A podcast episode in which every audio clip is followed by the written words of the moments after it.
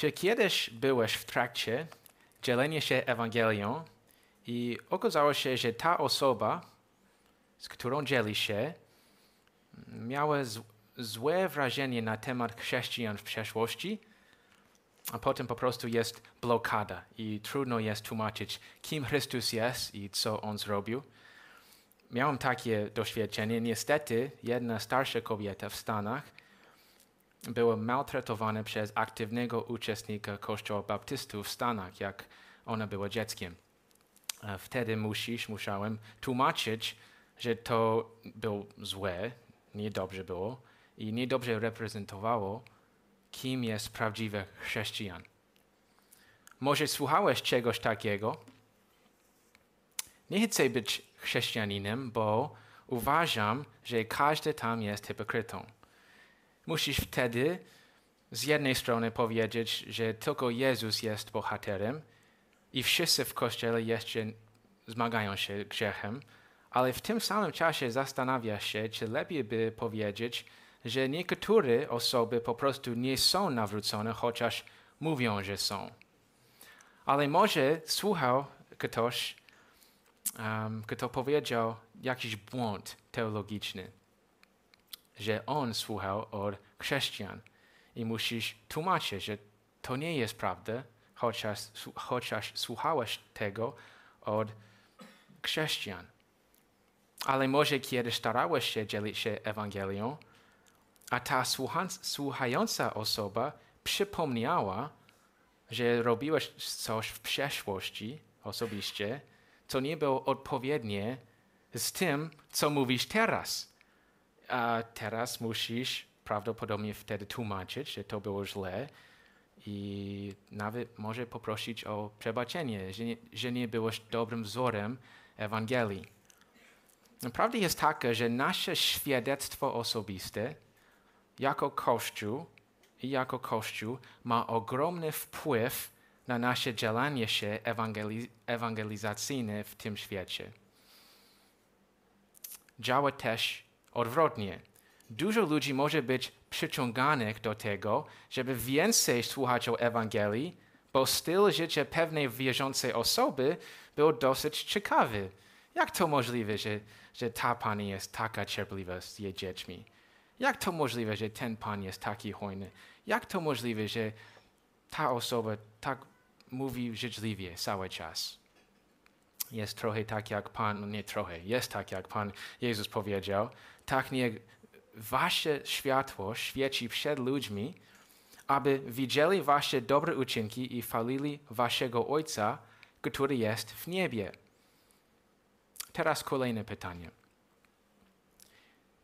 Jeżeli jesteś zbawiony, dlaczego nadal jesteś tu na ziemi, a nie w niebie z Jezusem? Jest kilka powodów, ale jeden z nich jest tak, że Pan Bóg ma coś dla ciebie do zrobienia tu i teraz. Tera, e, teraz kolejne pytanie. Dlaczego jesteś w Polsce? Wiesz dlaczego? bo Pan Bóg ma Ciebie tutaj w Polsce. Jest napisane w Księga Przysłów 16:9 Serca człowieka obmyśla swej drogi, ale Pan kieruje jego krokami.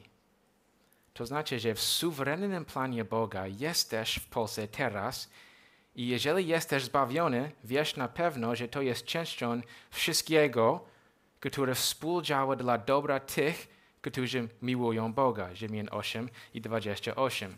Więc widzimy, że jesteś na ziemi, abyś głosił Ewangelię.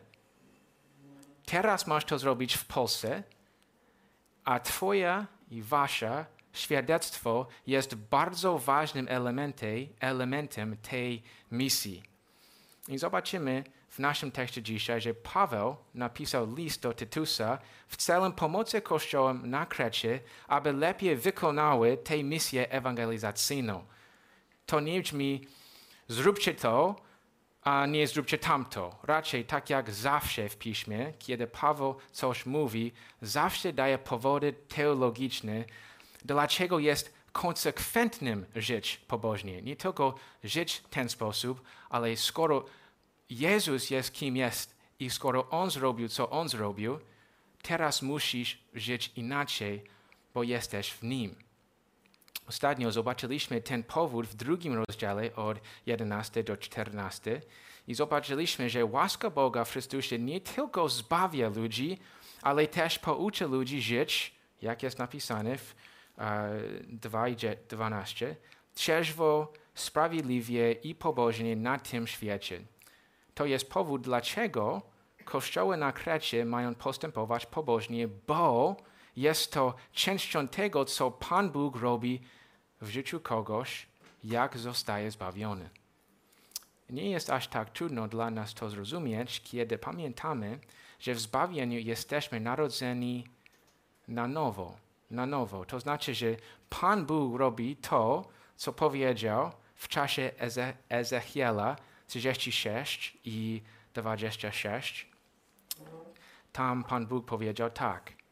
I dam wam nowe serca i włożę nowego ducha do waszego wnętrza, wyjmę serce kamienne z waszego ciała i dam wam serce mięsiste. Włożę mego ducha do waszego wnętrza i sprawię, że będziecie chodzić według moich ustaw i będziecie przestrzegać moich sądów i wykonywać je. To znaczy, jeżeli faktycznie jesteś zbawiony, masz, słuchaj, nowe pragnienie. Bóg dał nowy miernik chęci, a teraz chcesz służyć Panu. Oczywiście niedoskonale, wzmagamy się jeszcze z grzechem, ale prawdziwie to jest coś, że chcemy zrobić, bo jesteśmy nowym stworzeniem w Chrystusie. Więc zróbmy sobie przerwę i zadajmy sobie pytanie, czy mam nowe pragnienie, aby służyć Panu? Panu? Czy mam nowe pragnienie w moim życiu po nawróceniu, aby służyć Panu? Czy służę, tyl, czy służę tylko, bo muszę, ale czy też chcę? To jest bardzo ważne. Jeżeli nie chcesz, może to znaczy, że jeszcze nie masz nowego serca. Może to znaczy, że nie, nie, nie jesteś zbawioną osobą. Dla ciebie jest tylko jedno rozwiązanie. Wierz w Chrystusa. Musisz dać sobie sprawę, że po prostu nie dasz rady sam. Nie możesz zasłużyć na zbawienie swoimi wysiłkami, bo jesteś grzesznikiem. Pan Bóg jest święty, a ty jesteś grzesznikiem. Ja jestem grzesznikiem. Nikt nie jest w stanie zbawić siebie. Nie byłoby sprawiedliwe dla Boga po prostu przeoczyć Twój grzech. Jest napisane również w Księga Przysłów 17:15. Kto usprawiedliwie niegodziwego i kto potępie sprawiedliwego, obaj budzą odradzy w Panu. To dlaczego Rzymian 2 i 9 mówi, utrapienie i ucisk odda duszy każdego człowieka, który popełnia zło, najpierw Żyda, potem i Greka. I to dlaczego jest bardzo ważne uwierzyć w Jezusa, bo tylko On jest w stanie zbawić grzeszników takich jak my. Powiedział, Pan Jezus powiedział, ja jestem drogą, prawdą, życiem. Nikt nie przychodzi do Ojca jak tylko przeze mnie. Skoro jest Bogiem i człowiekiem, jest w stanie nas zbawić. Skoro umarł za grzeszników i wziął karę na swoje barki, jest w stanie zbawić. Skoro zmartwychwstał, prawdziwie pokonał grzech i śmierć, a teraz, Rzymian 10 i 9, jeżeli ustami wyznasz Pana Jezusa i uwierz w swoim sercu, że Bóg wskrzesił Go z martwych, będziesz zbawiony. Jest również napisane, uwierz w Pana Jezusa Chrystusa, a będziesz zbawiony. Teraz Paweł w naszym tekście podkreśla, jak ważne jest dla nas przestrzegać tych zasady od, od uh, pierwszego wersetu do czternastego. Ale chciałbym przeczytać tekst 2.11 do 2.15. Jest tam napisane w do Tytusa. W liście do Tytusa.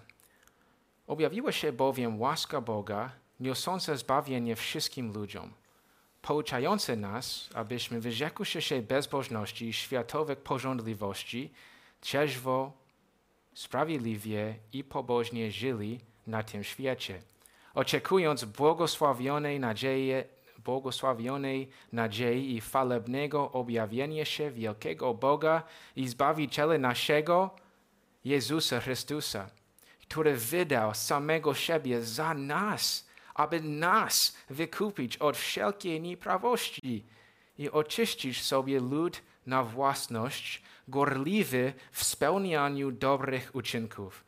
To mów i do tego zachęcaj i strofuj całą powagą.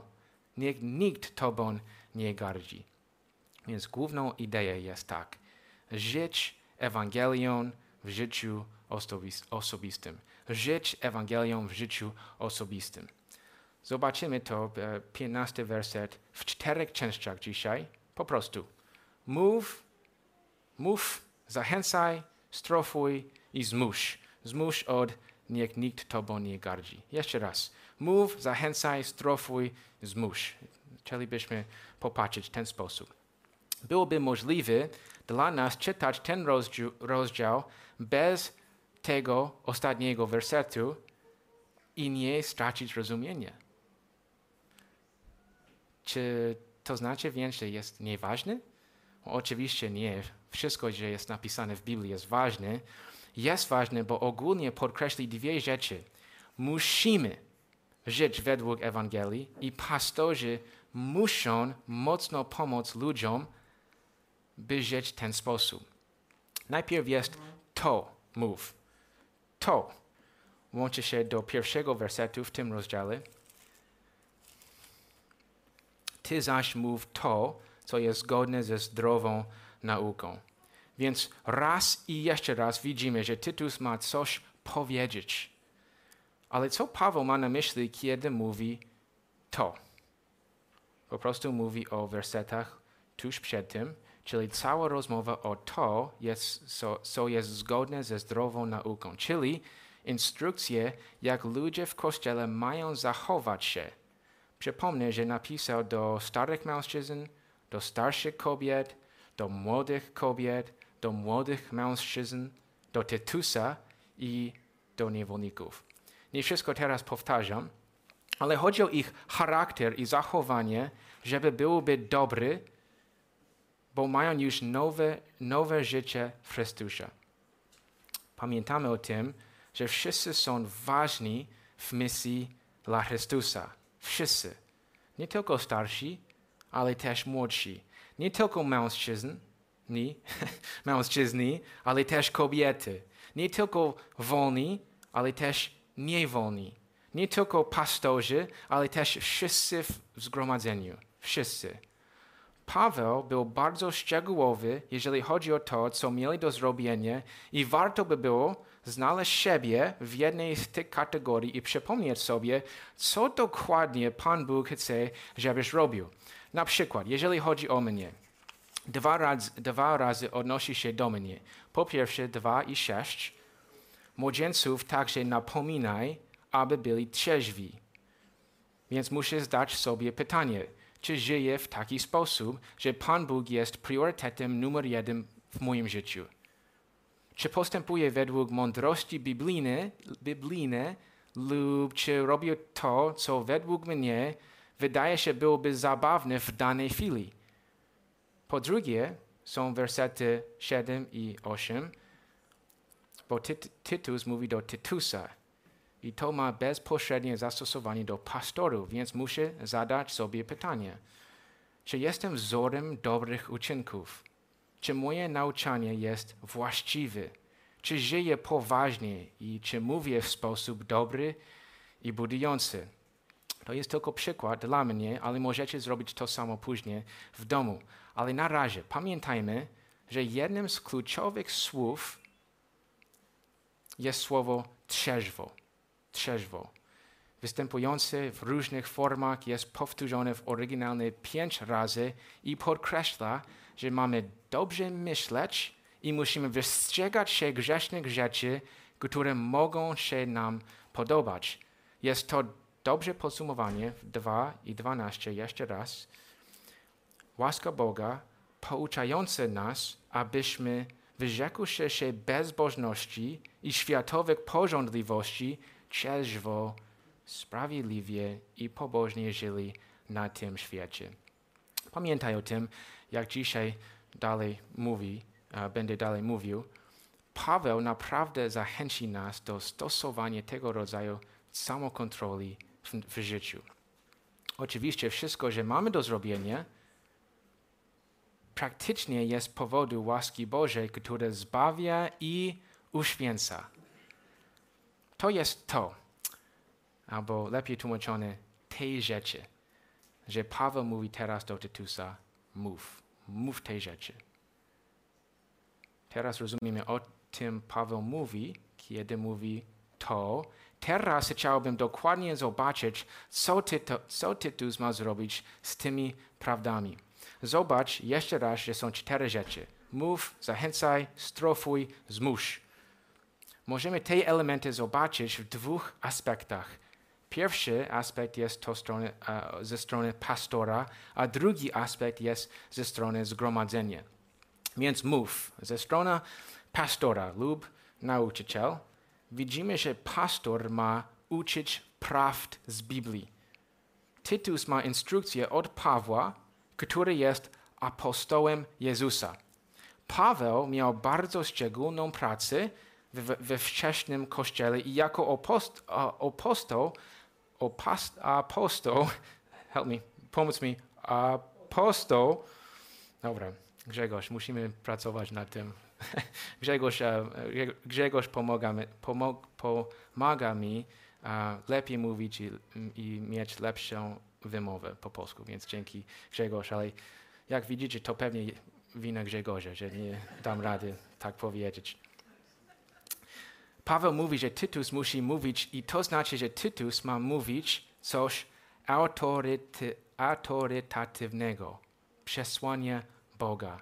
To znaczy, że Tytus i pastorzy i nauczycieli Biblii mają to samo zadanie do zrobienia uczyć prawdy Bożej. W kontekście to odnosi się do nauki, tak jak Tytus miał uczyć przesłanie Boga, w ten sam sposób pastorzy mają uczyć przesłanie od Boga tylko i wyłącznie z Biblii. Więc wierni pastorzy i inni nauczycieli będą tłumaczyć, co mówi Bóg w Biblii. Jeżeli jesteś pastorem, albo chcesz być w przyszłości, to musimy klarownie tłumaczyć treść Biblii. To może się dzieje, kiedy masz kazanie lub kiedy masz nieformalną rozmowę. Ze strony zgromadzenia widzimy, że powinniśmy postarać się rozumieć, co pastor mówi. To jest jego cel, żeby ludzie w kościele rozumieli treść z Biblii tak, odpowiedzialność wypada po stronie pastora przygotować kazanie i być klarownym, jak mówi, ale jedno, za, za, jedno zastosowanie jest to, że powinniśmy również starać się dobrze słuchać.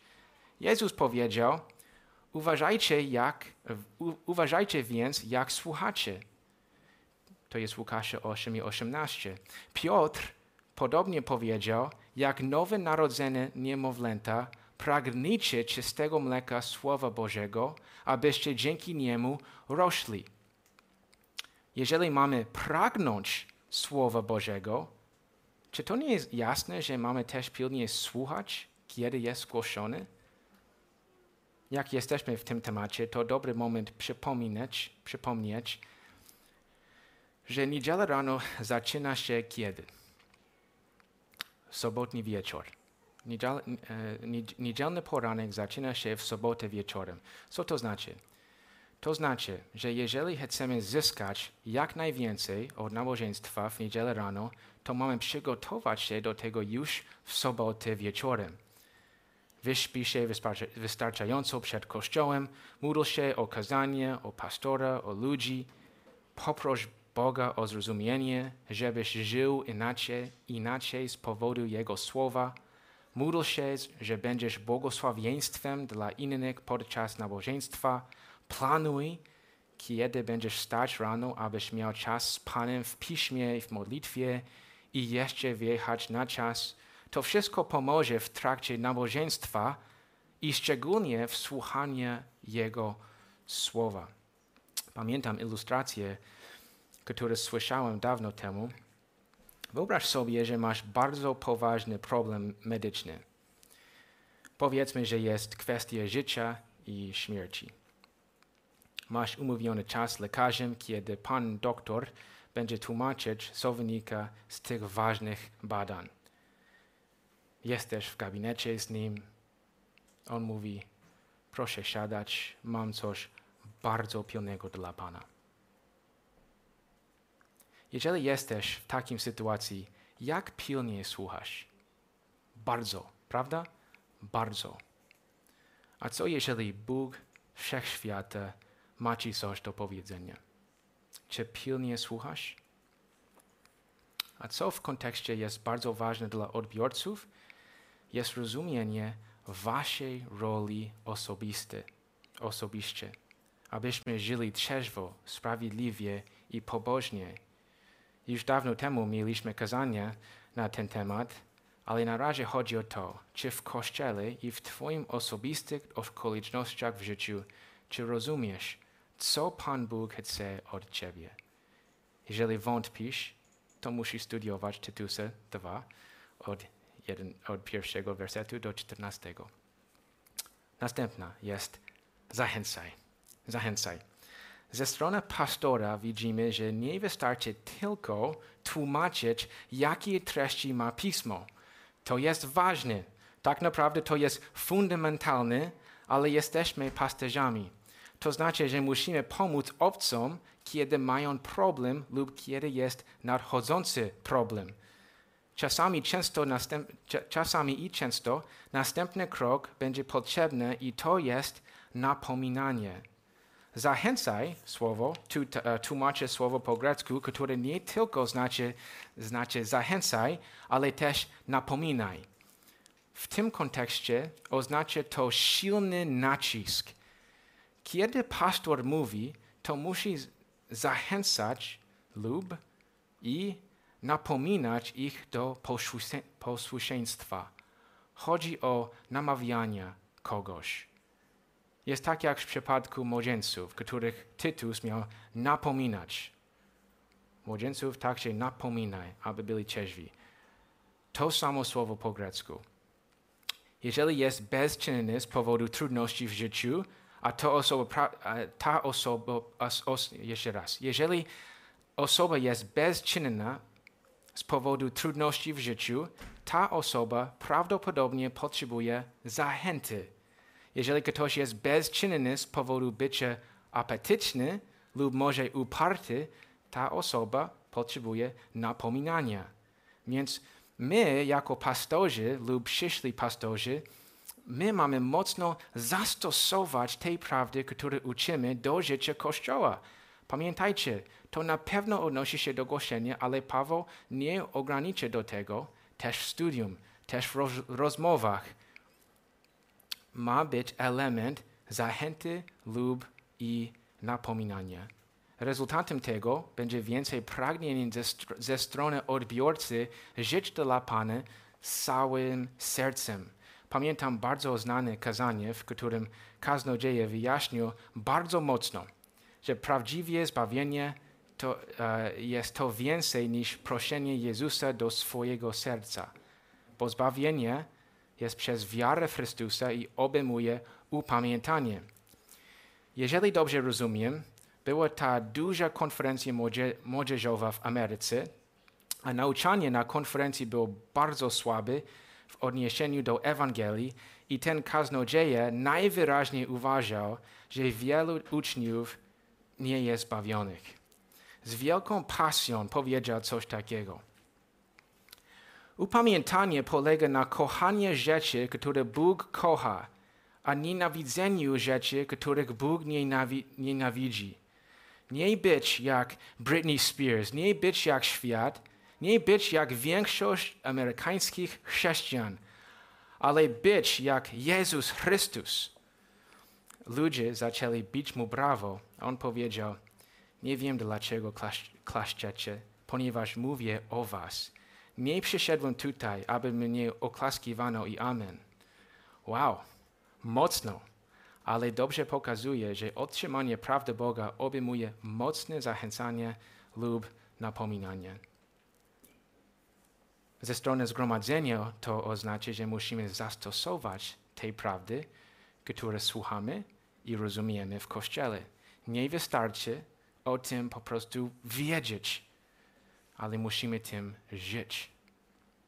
Teraz pytanie jest takie: czy żyjesz w sposób zgodny ze zdrową nauką?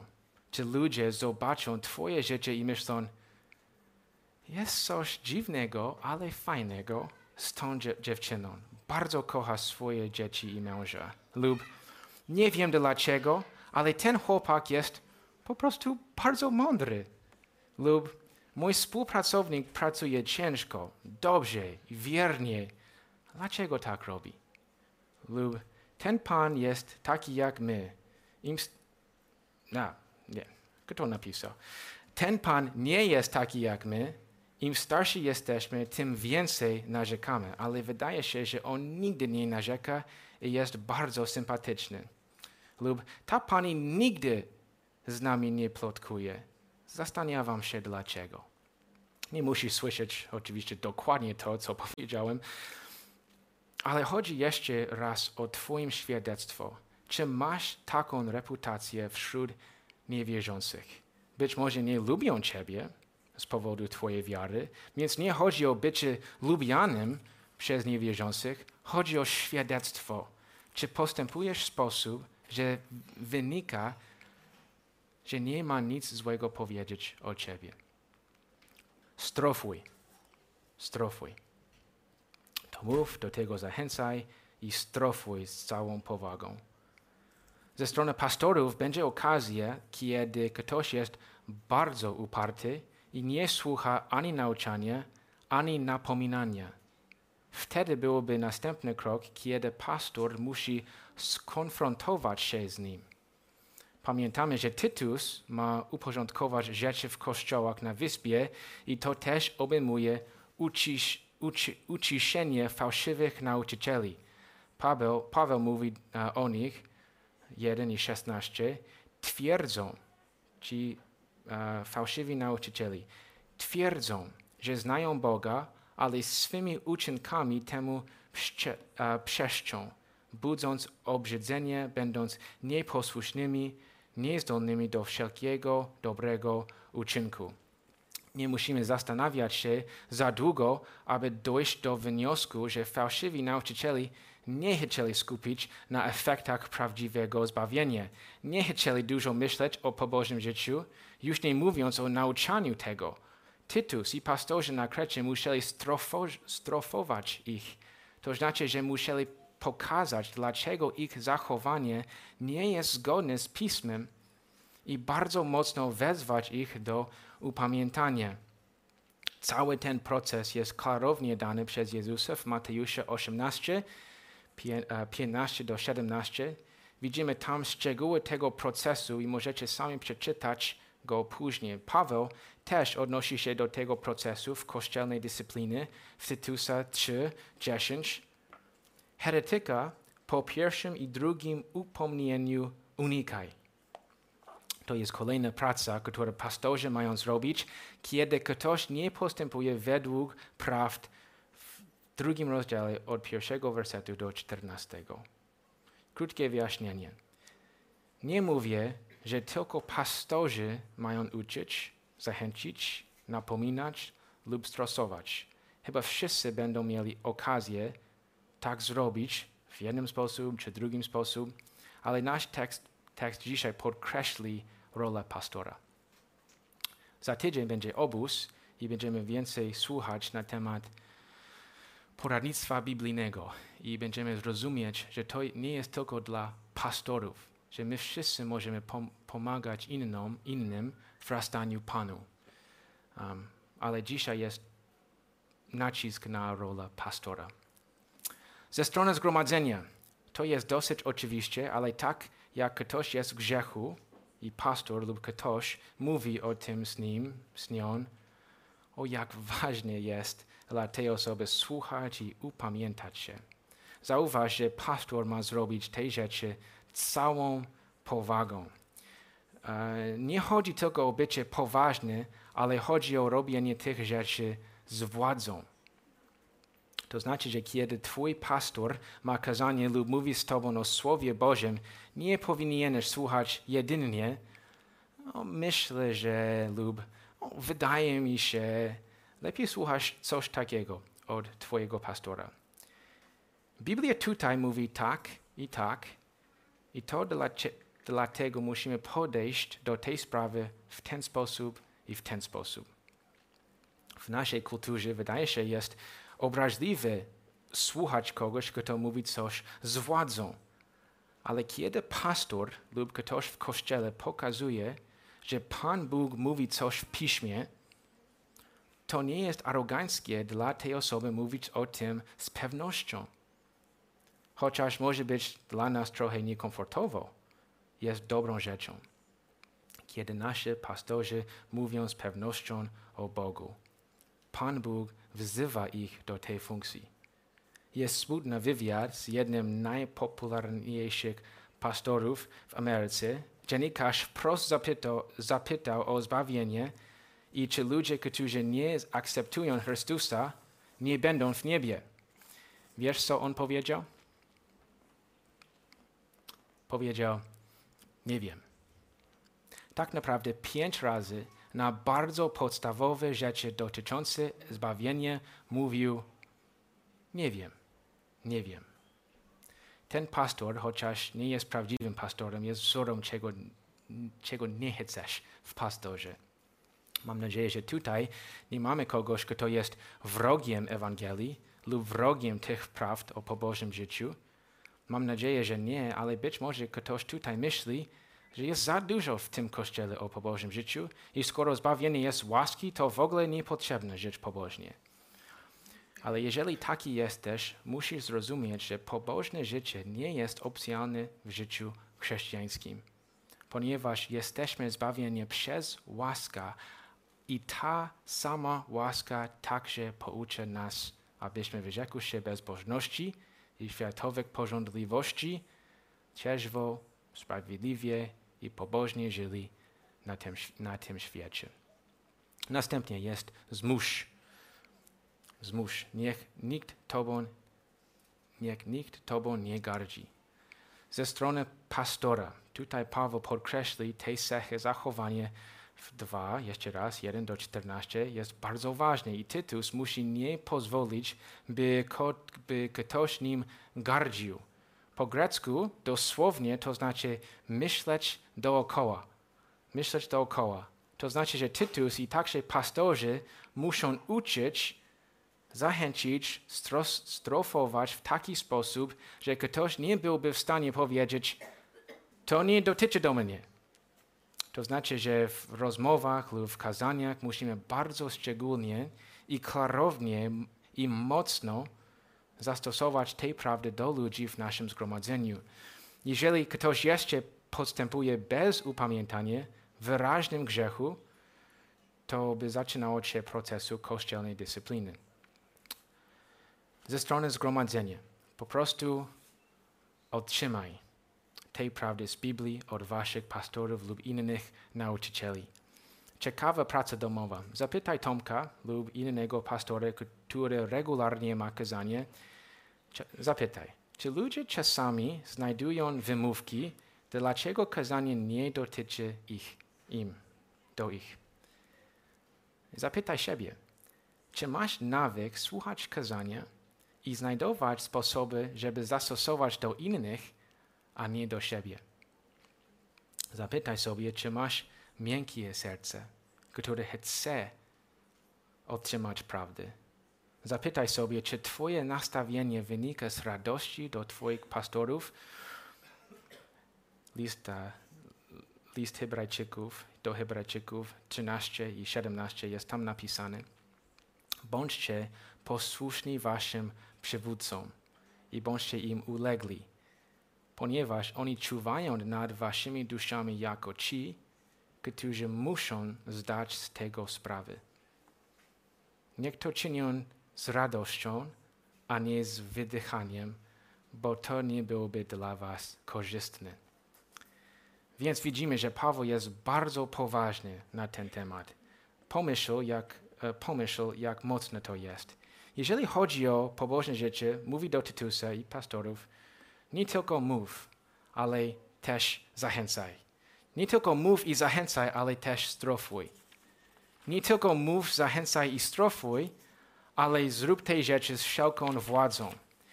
Nie tylko mów, zachęcaj i strofuj z wszelką władzą, ale też niech nikt tobą nie gardzi. To są poważne rzeczy. Pamiętam bardzo znany i zdrowy kościół w Ameryce, który miał potężne problemy. Jeżeli dobrze rozumiem i dobrze pamiętam, zakryty grzech wśród starszych prowadził do bardzo poważnych problemów i Kościół zaczynał się podzielać. Smutna rzecz. Niewierząca osoba zapytał jednego z pastorów, jak zrobił zakupy czy coś w mieście, co się dzieje w Twoim kościele. Widzimy, że złe podstępowanie, złe świadectwo jest przeszkodą dla misji Ewangelii. I Paweł podkreśli tutaj, jak ważne jest dla nas zastosować tej prawdy od, od drugiego rozdziału lista do Tytusa w naszym życiu osobistym. Przy okazji, w tym samym wersecie uczymy się, co pastorzy i inni nauczyciele mają zrobić i jak mamy słuchać i zastosować, kiedy uczą, zachęcają lub strofą nas. To jest, jak Paweł podsumowuje sekcję o pobożnym życiu osobistym, następnie skupia się na życiu w społeczności. I to będzie następne kazanie, jak Pan Bóg pozwoli. Teraz pomódlmy się.